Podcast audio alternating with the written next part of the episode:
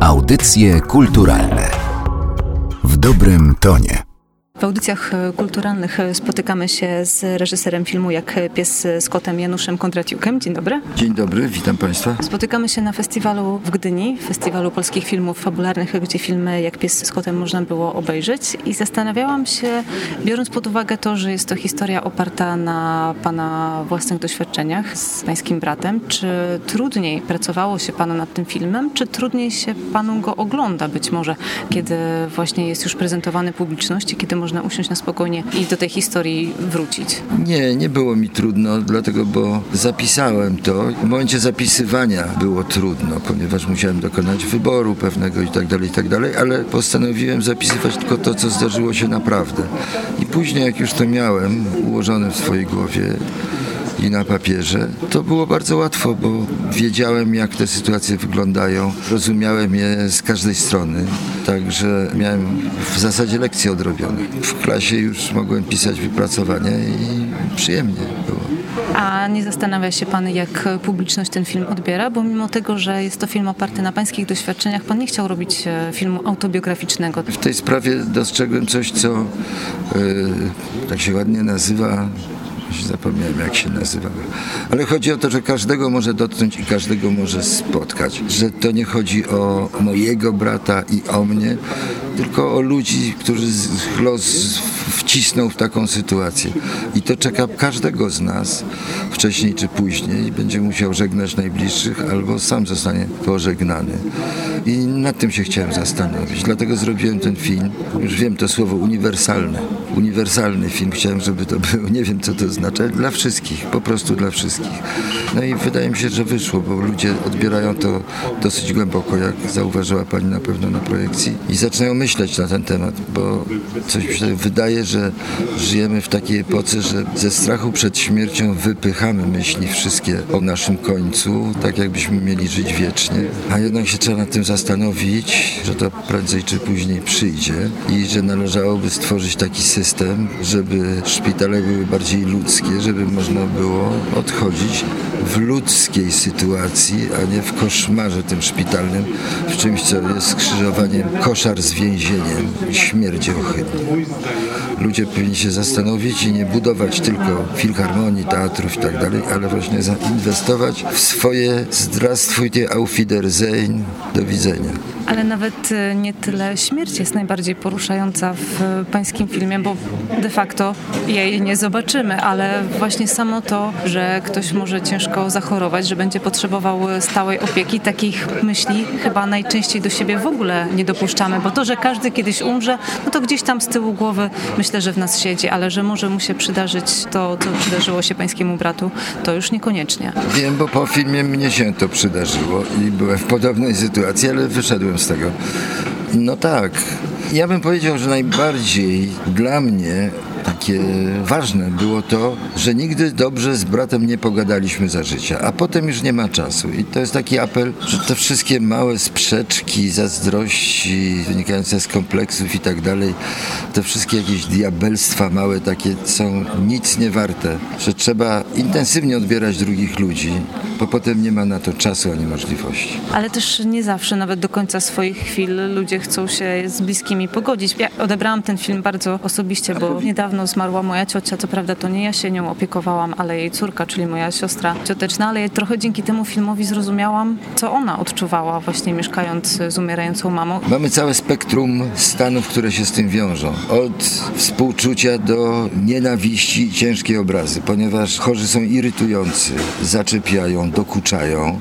Człowiek spodziewa się wdzięczności przede wszystkim, a jej nie dostaje zupełnie. Natomiast dla drugiej strony może być niebywale upokarzający fakt, że zawsze zależy od innych, że biorą go w swoje ręce ubierają, podmywają, czy on chce, czy nie chce. Więc ta sfera jest strasznie konfliktogenna, ale trzeba pamiętać, że to choroba i wybaczyć, bo co pozostaje innym? Tylko wybaczenie. I wracając y, do samego filmu, nie chciał Pan przedstawić tej historii jako tylko swojej własnej i to już widzimy na etapie doboru aktorów, którzy te role mieli odegrać, o ile jeszcze Pan Olgierd jest do Pana brata. No, trochę gdzieś tam podobny, to Robert Więckiewicz chyba został wybrany po to, żeby do Pana podobnym nie być. Został wybrany po to, żeby nie być podobnym do Olgierda Łukaszewicza, dokładnie. ażeby zostać Więckiewiczem. Żeby bracia się różnili, jeden piękny, narcyz, a drugi ambitny, ale taki troszkę szaraczek. I tak to obsadziłem, bo tak siebie odbieram i tak odbierałem mojego brata. Wygląd zewnętrzny nie ma tu znaczenia. I ten szaraczek, czyli ta rola, którą podejrzewam, że Robertowi było trudno e, zagrać, bo ma w tym filmie ewidentnie nie błyszczeć, a udało mu się zagrać tę rolę tak, że na pewno będziemy go pamiętać. Bo to jest tak, że jak ktoś gra szaleńca czy pijaka, to jest dużo ciekawszy niż ten, który nie szaleje i nie pije. I oczywiście Robert miał tego świadomość, że koledzy mu, jak to się mówi w żargonie tym aktorskim, kradną rolę, ale poszedł na to i wystarczy na ekranie, na dużym ekranie patrzeć na jego oczy, żeby widzieć, jak wiele on gra i wyraża ale nie powiem co, niech sobie każdy popatrzy i zobaczy. Jego rola była też e, o tyle specyficzna, że miał poniekąd grać pana, czyli reżysera filmu, w którym gra.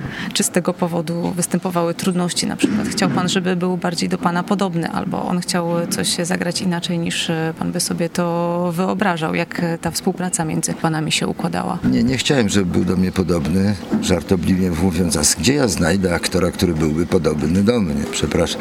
Nie, ale to był żart. Nie chciałem. Chciałem, żeby był sobą. Żeby był sobą. Żeby moja postać kryła się pod jego postacią. Wypowiadał moje dialogi, które były prawdziwe. Ale czy to mówi człowiek podobny do mnie, czy niepodobny, to zupełnie bez znaczenia.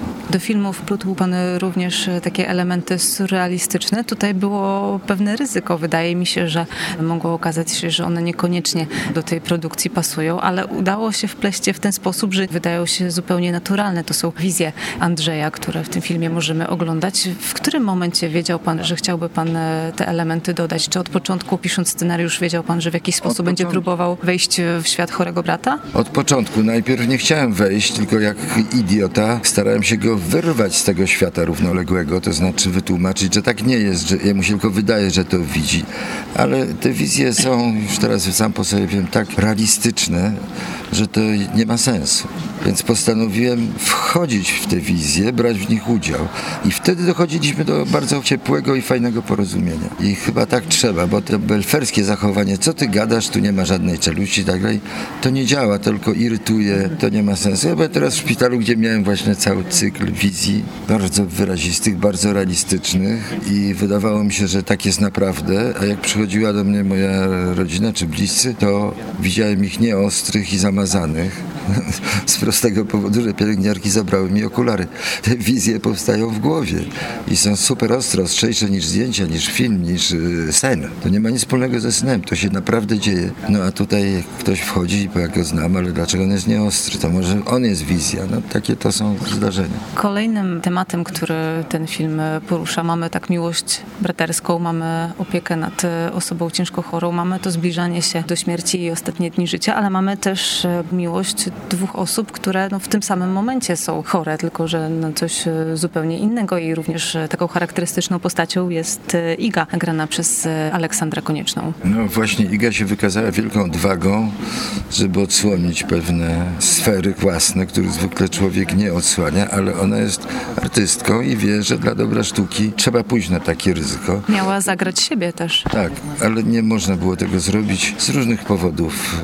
Nie była wiekowo dopasowana do wykonawców i to mniejsza z tym, ale również bardzo mocno przeżywała wszystkie sceny i sytuacje i zauważyłem, że to jest za dużo dla niej, że nie można, za wcześnie, za wcześnie. Zapłaciłaby za tym jakimś szaleństwem albo chorobą a mnie by oskarżyli, że żeruję jak padliniarz na ofierze losu.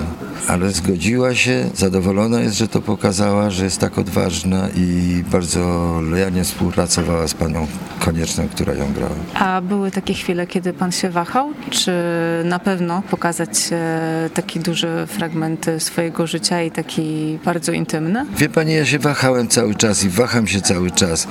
Taki już jestem. Więckiewicz mnie podglądał jako człowieka, jako reżysera i powiedział mi parę rzeczy, z którymi ja się absolutnie zgadzam, ale nigdy o tym nie myślałem. Po pierwsze powiedział, słuchaj, ty nie znosisz kręcić filmów. No nie znoszę, jak już mam go w głowie i wymyśliłem, to po co to kręcić? To po pierwsze. A po drugie właśnie powiedział, że jak kręcę ujęcie, to zupełnie odrzucam scenariusz w tym momencie, nie interesuje mnie tylko ta scena konkretna i staram się z okoliczności otaczających, z pejzażu, z miejsca, z pogody, jakichś przypadkowych rzeczy wyciągnąć wszystkie soki, wybić wszystkie wartości, które w tym są i użyć w tym ujęciu, żeby ono zapracowało. Jeżeli to trochę zmienia znaczenie tej sceny, to mniejsza z tym. Ważne, żeby nie przesadzić i żeby umieć to spasować z resztą filmu i z resztą opowiadania. Ale tak widzę, że tak pracuje. Taka praca polega na ciągłym wahaniu się i ostatecznym wyborze w momencie, kiedy się mówi kamera. A zastanawiał się pan, co by pana brat Andrzej, też przecież reżyser, powiedział? Zastanawiałem się. Myślę, że nie byłby zadowolony, bo on chciał zostać zapamiętany jako zdrowy, młody i piękny, a po namyśle może by to zaakceptował, bo jednak w jakiś sposób przedłużam jego tą ziemską egzystencję tym filmem.